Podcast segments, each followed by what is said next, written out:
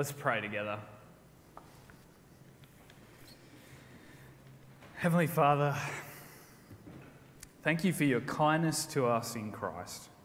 Thank you that we can meet together this morning, that we can sing to you, and now hear from your word. Father, please speak to us.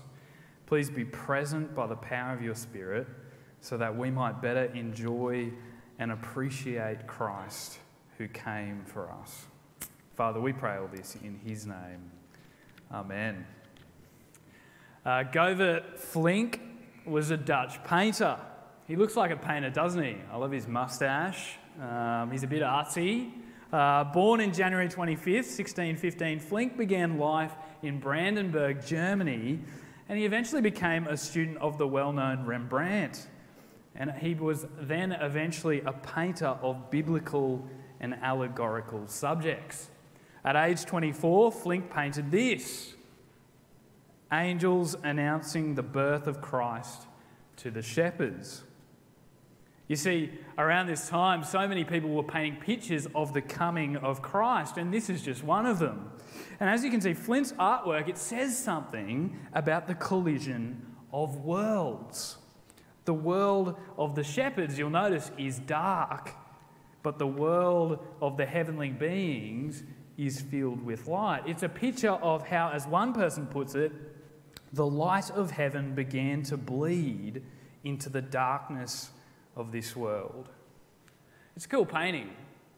But what would cause someone to paint this? What would cause Flinck to paint this? Why would you paint a world so dark? Why would you suggest that light needed to enter it? Today and for the next few weeks, we're going to be thinking about the coming of Christ. We're going to be going through key texts of Scripture to pave the way for the coming of Jesus, of this collision of worlds, of light entering the darkness. And today, we're just going to look at Genesis chapter three. It's a familiar passage. You'll all know the story, but it's a really rich passage because it shows us why the Son of God took on flesh. And it's my prayer this morning that God would fill you, that he'd fill us with joy. He'd fill us with joy as we hear about the wonderful reality that Christ came to save us from the depths of sin, to save us from its consequences, and to save us from its protagonist. So this morning, I want you to have your Bibles open, and let's dive in. In the first six verses of Genesis three, we're reminded about the depths of sin. We hear again and again, basically, how sin begins. And sin, well, it begins by listening to talking snakes, doesn't it? Well, the less fun title, Sin Begins by Unbelief. In verse one, we hear that a woman meets a skillful serpent. And unlike our English translations, the narrator actually doesn't describe the, the serpent as kind of in an evil sense. He's more neutral. He's not a crafty serpent, as our translations often say, but he's a skillful serpent. He's a wise serpent. He's a sagacious serpent. Don't worry, I had to look that one up. Sagacious. Uh, sagacious, uh, someone who has or shows keen mental discernment and good judgment. Wise or shrewd. You see, the serpent's like the shrewd manager in the Gospels. He's a wise serpent. See, upon first glance, when we look at the serpent, he's kind of just a good creature in God's good creation. But then he speaks, doesn't he? And that's when it becomes problematic. The utter foolishness of God's people is on display when they listen. The serpent says to the woman, "Did God really say you must not eat from any tree in the garden?" Despite being in charge, God's people are getting theological advice from an animal. It's kind of silly, isn't it? And whilst this seems like a harmless theological discussion, in reality, you'll notice the serpent twists God's words. Notice how he emphasises the prohibition instead of God's provision. He says, "Did God really say you must not eat from any tree in the garden?" When God actually said, back in Genesis two, "You're free. You are free to eat from any tree in the garden." You see, the serpent is distorting the woman's view of God. He's tempting her into unbelief. Instead of believing that God is good, he's tempting her to believe that God is restrictive, that God is enslaving, that he's one who deprives his people of good things. That's how all sin begins, doesn't it? Your sin, my sin, the world's sin, it begins with the serpent. It begins with any other voice calling into question God's goodness. It begins with people, platforms, accounts, feelings, tempting us into unbelief. Has God really said, you can't have that? You're kidding, right? Has God really said? Ultimately, sin begins by unbelief. It's by listening to talking snakes. Number two, sin begins by forgetting God's word. In verses two to three, the woman then responds to the serpent, doesn't she? And in her response, it's clear that she's forgotten God's word. And we see that because she removes her privileges, adds to the prohibition, and minimises the threat. Just follow along with me. In Genesis chapter two, verse fifteen, God said, you can eat from any tree in the garden. But here in verse two, the woman says, we may eat from the trees in the garden. In Genesis chapter two, sixteen, God says, you may not eat from the tree. But the woman says in verse three, we must not touch the tree. Then in chapter two, verse sixteen, God says, if you eat from the tree, you'll surely die. But the woman says, you will die. Do you know what's going on? Small omissions, small additions. The woman has gotten God's word wrong. Either the man who was to receive God's word failed to pass it on correctly, probably what happened, or the woman has forgotten herself. The point is, God's people forget God's good, gracious, pleasing, life-giving word. Sin begins by not having God's word, not knowing God's word, not remembering what God wants for us and doesn't want for us. Sin begins with forgetting God's word. And then sin begins with pride. In verses four to five, the serpent quickly responds to the woman's reply by lying to her face. He lies by removing the fear of judgment. He says, you will not, sh you will not certainly die. And then after that, he lies about what will happen after they eat. He speaks as if the fruit will somehow make them like God, knowing good and evil. And somehow because of that, God won't put them to death. You see, the serpent lies. But the problem is, the woman likes the sound of that. The woman becomes focused on the possibility that by eating the free fruit, she could be like God. She becomes proud. And ironically, she forgets who she is. She forgets who she is. Remember, God has already told the man and the woman that he has made them in his image. In chapter two, God says that they are already like him. They don't need to eat fruit. And remember, God has already told the man and woman what is good and what is evil. They know that it is good not to eat the fruit, and they know that it is evil to eat the fruit. The man and the woman already have a knowledge of good and evil. You see, the serpent is this slimy, slippery spinner of yarns, but the man and the woman have become proud. You see, sin always begins with an inflated self-view, a view of ourselves that we can be on an equal footing with anyone, even God. Sin begins with pride. Sin begins with selfishness. At the beginning of verse six, the woman decides to listen to the serpent and to disobey God's word. Notice the woman decides. Verse six, it says, when the woman saw. The woman saw. The point is that sin begins with selfishness. It begins when we, man or woman, decide on ourselves. We will put ourselves first. Sin begins when we seek our best interest over go- obedience to God's command.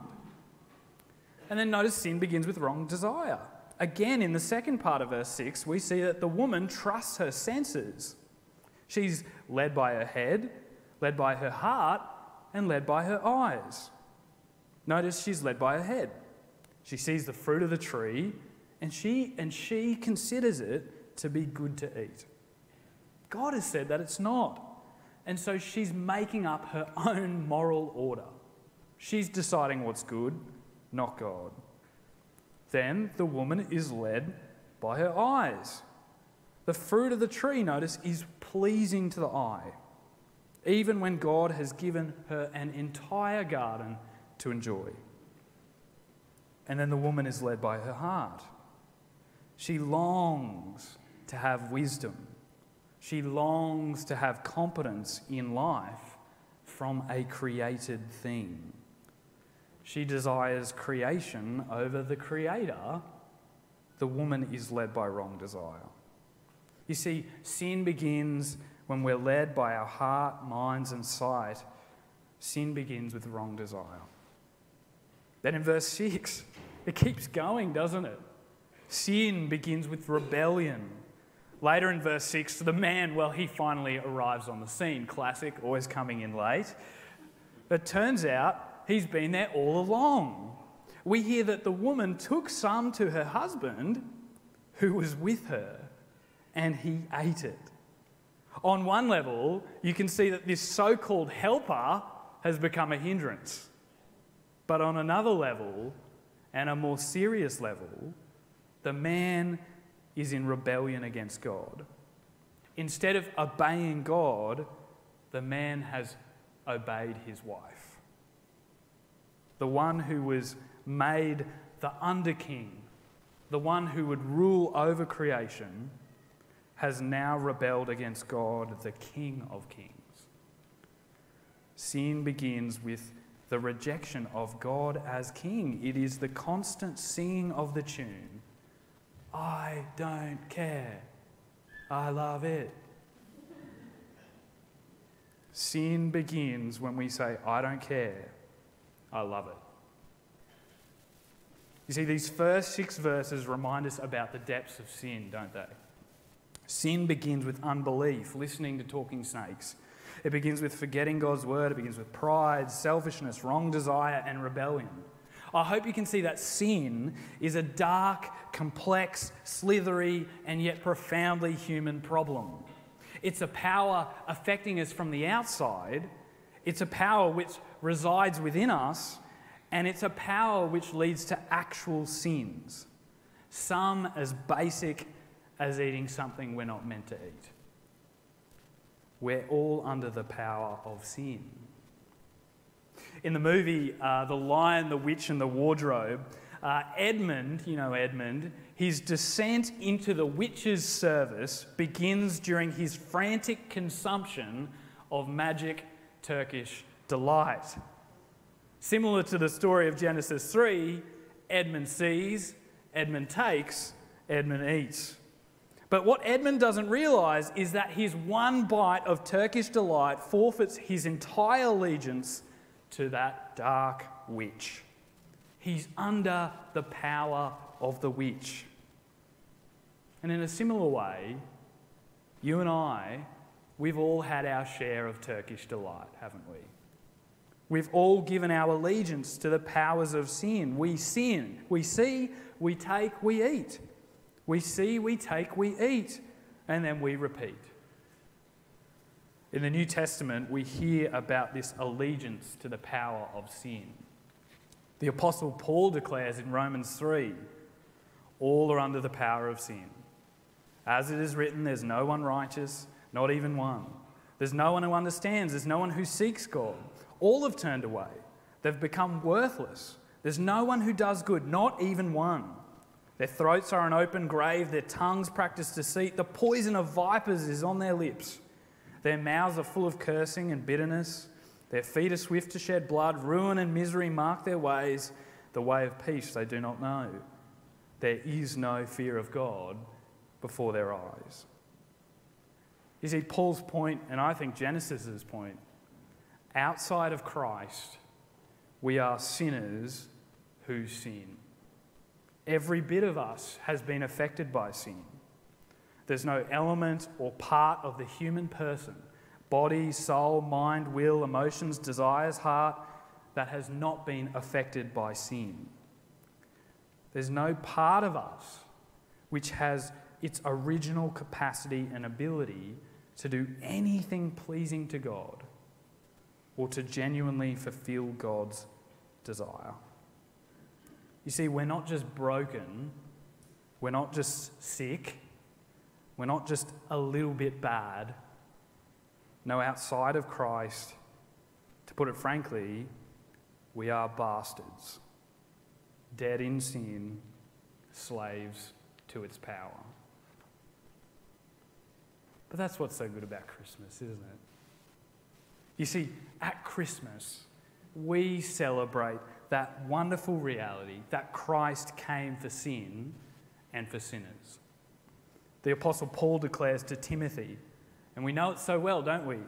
This saying is trustworthy and deserving of full acceptance, that Christ Jesus came into the world to save sinners, of whom I am the foremost.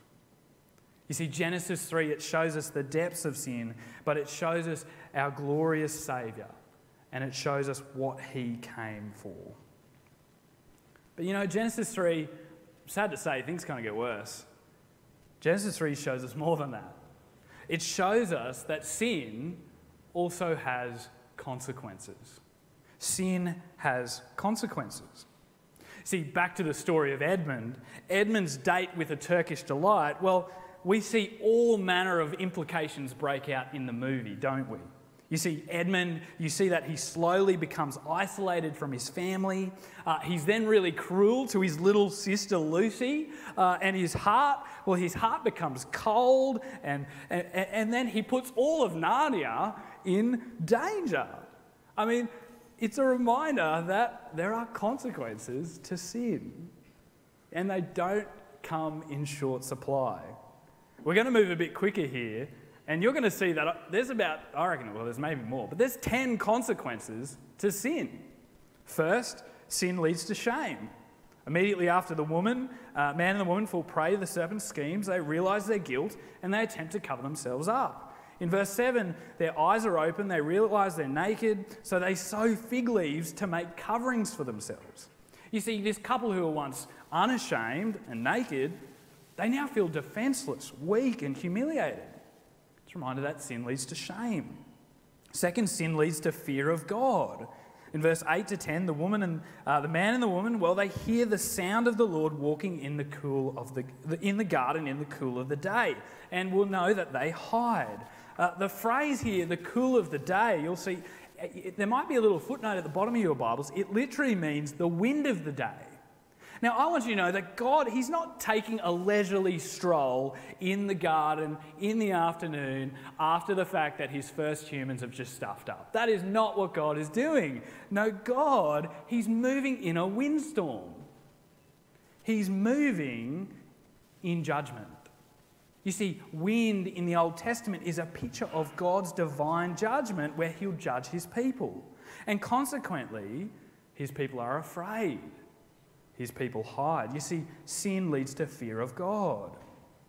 Sin then leads to judgment, doesn't it? In verse eleven to thirteen, the man and the woman, well, they play the blame game. They shift the blame away from themselves. The man, well, he first blames God. The woman you put here with me. And then the woman, the man blames the woman. She gave me some fruit. And then the man, classic, concludes, oh, and I ate. It's the same for the woman. The woman blames the serpent. The serpent, he deceived me. And then she concludes, oh, and I ate. You see, this blame game is a picture of God's judgment.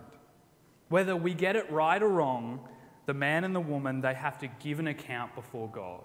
They have to stand up before him and give an account for what they've done. Sin leads to judgment. Fourth, sin leads to conflict. In verse fifteen, God judges the serpent. And the Lord declares, I'll put conflict between you and the woman, between your seed and her seed. He'll crush your head and you'll strike his heel. Sin leads to, sin leads to conflict with this evil power, not only for the serpent but also for the woman. One will be stepped on, the other will be bitten. They'll attack each other. Sin leads to conflict. Sin leads to pain.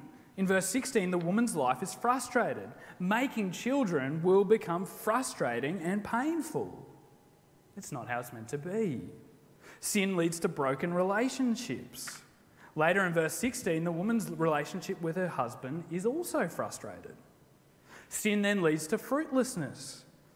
In verse seventeen to eighteen, the Lord curses the ground because of the man. Cursed is the ground because of you. It'll produce thorns and thistles. The point is that sin reverses God's fruitful creation. Things which were meant to be fruitful become fruitless. Sin leads to death.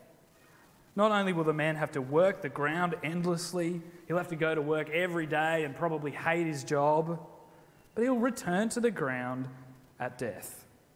By the sweat of your brow you'll eat, for, eat your food until you return to the ground, since from it you were taken, for dust you are and to dust you will return.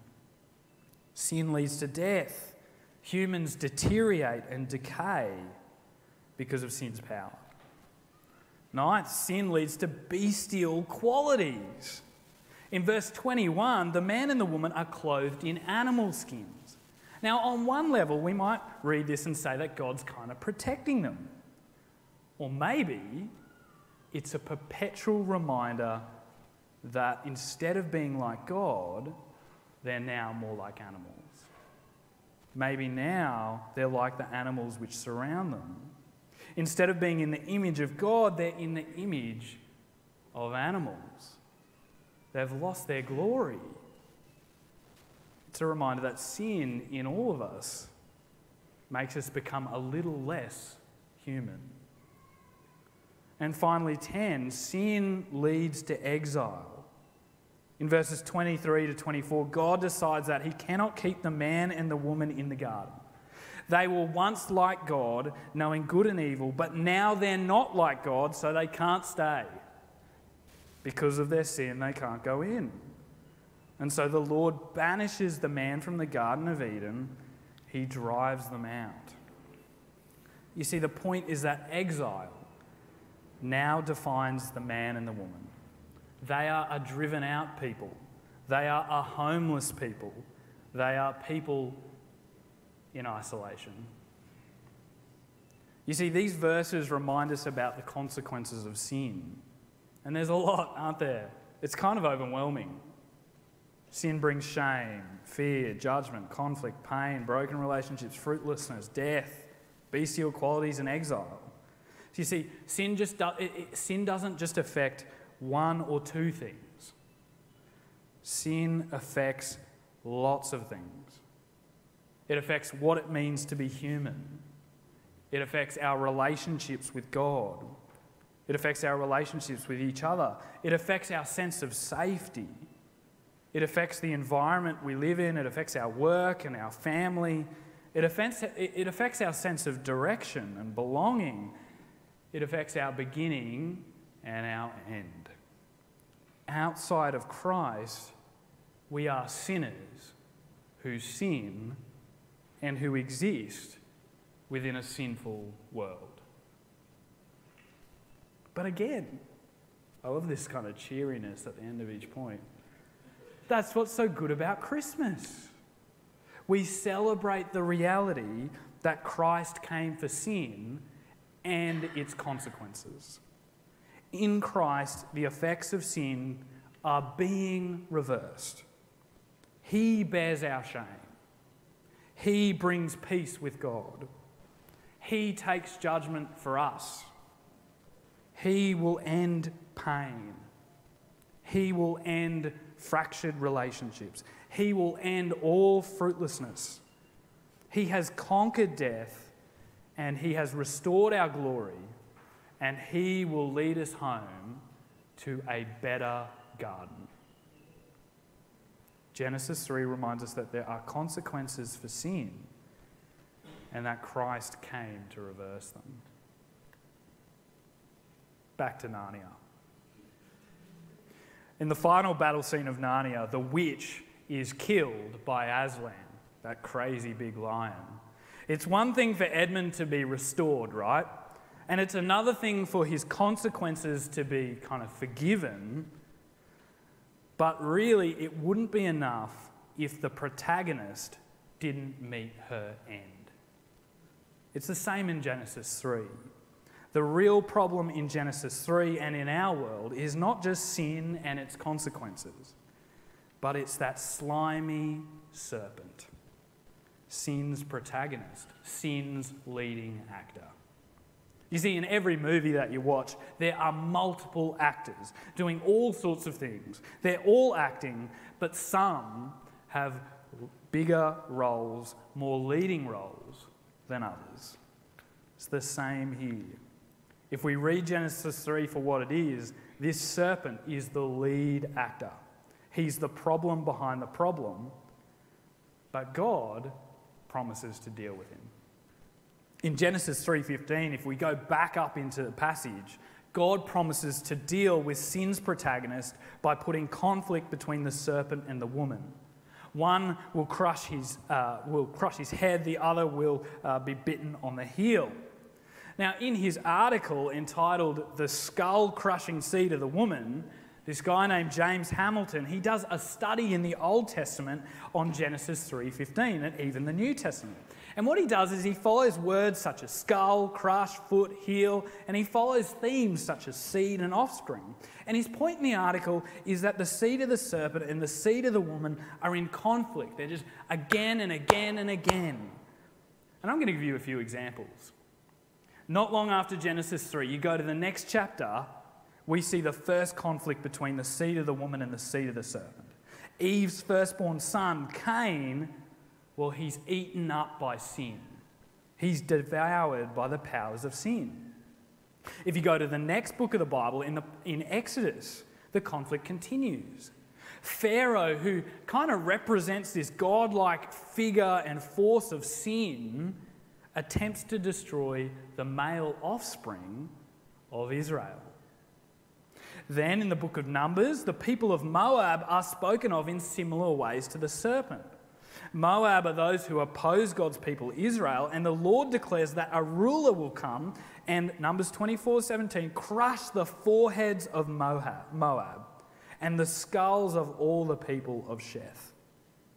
In the book of Judges, once again, the collective seed of the woman, Israel, is in conflict with another seed, the Canaanites. And the Lord delivers his people through a woman named Jael. I love this story because Jael crushes the head of a Canaanite general with a hammer and a tent peg. He crushes his skull. In First Samuel seventeen, the conflict continues. Goliath, remember big Goliath, who is pictured, well, he's pictured as a serpent with his scaled bronze coat of armour. And he faces off with God's anointed seed, David. And David, remember, he slings a stone at Goliath, which strikes him in the head. His head is crushed. Again, in Second Samuel twenty-two, David shouts over his enemies in ways that echo Genesis three fifteen. He declares, I beat them with fine as I beat them as fine as the dust of the earth. I crushed them and stamped them down like the mire of the streets. Then even in the prophets, the Lord is pictured as one who judges his enemies by standing on their heads, trampling on his enemies underfoot and stepping on their throats. Psalm sixty-eight, Psalm one hundred ten. Our God is a God of salvation, and to God, the Lord, belong deliverances from death, but God will strike the heads of his enemies. Or again in the book of the Twelve, in Micah seven seventeen, God's enemies are pictured as those who will lick and eat the dust of the earth like a serpent. The nations will see and be ashamed of all their might. They shall lick the dust like a serpent, like the crawling things of the earth. You see, in the Old Testament, this, con this conflict continues and continues and continues, and it continues even into the pages of the New Testament. Remember, at the end of uh, chapter three in Luke's Gospel, Luke writes that Jesus Christ is from the line of Adam. He's the son of Adam, the son of God. In some sense, Jesus is presented as the woman's seed. And it's no wonder then, after that genealogy, Matthew, Luke shows us Jesus' conflict with Satan. Jesus goes into the wilderness and is tempted by Satan in a similar way to Genesis three. Or if you look at Matthew's Gospel, the newly born Jesus is in conflict again with more powerful figures of evil. He's in conflict with King Herod, who wants to put him to death. Or later in Matthew's Gospel, Jesus calls out the Pharisees. He calls them, a, uh, the Pharisees, a brood of vipers because they seek to kill him. Then in John's Gospel, Jesus says that the Pharisees do the works of their father, the devil. Jesus is in conflict with the powers of evil. And then throughout the Gospels, and we see it so much, that Jesus is in conflict with the demonic. Satan hardens the hearts of those who hear Jesus' words, and Satan even causes one of his disciples, one of Jesus' disciples, to betray him. And then, of course, this conflict is seen when Jesus goes to the cross, when things become dark. And this conflict, well, we know that it will be ended on Christ's return. In Romans sixteen, Paul declares, "The grace of peace will soon crush, the God of peace will soon crush Satan under your feet." The point is, Genesis three looks forward to the end of sin's protagonist, the serpent. It reminds us of the wonderful reality that Christ came to deal with the problem behind the problem. Jesus Christ came to make conflict with the evil one. He came to skull bash Satan for our sake.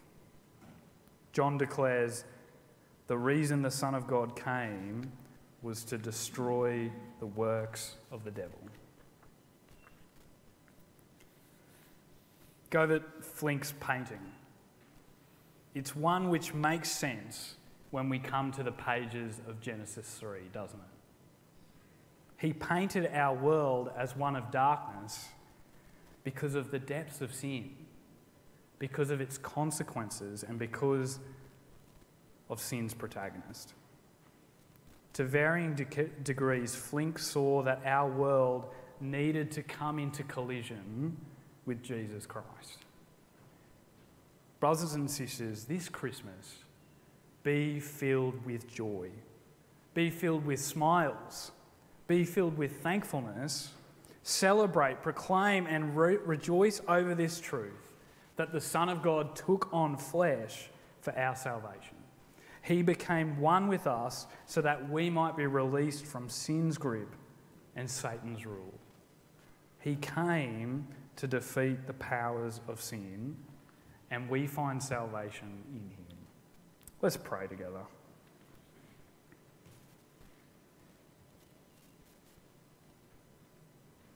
Heavenly Father, thank you for the coming of Christ. Thank you that he came to make conflict with the conflict causer. Thank you that he took on flesh for us. Father, this Christmas, give us great joy. These next few weeks at church, give us great thankfulness as we hear again and again of the wonderful reality that your plan was to send your Son to defeat the powers of sin and darkness which rage against us and our world. Father, do this by the power of your Spirit, we pray. Amen.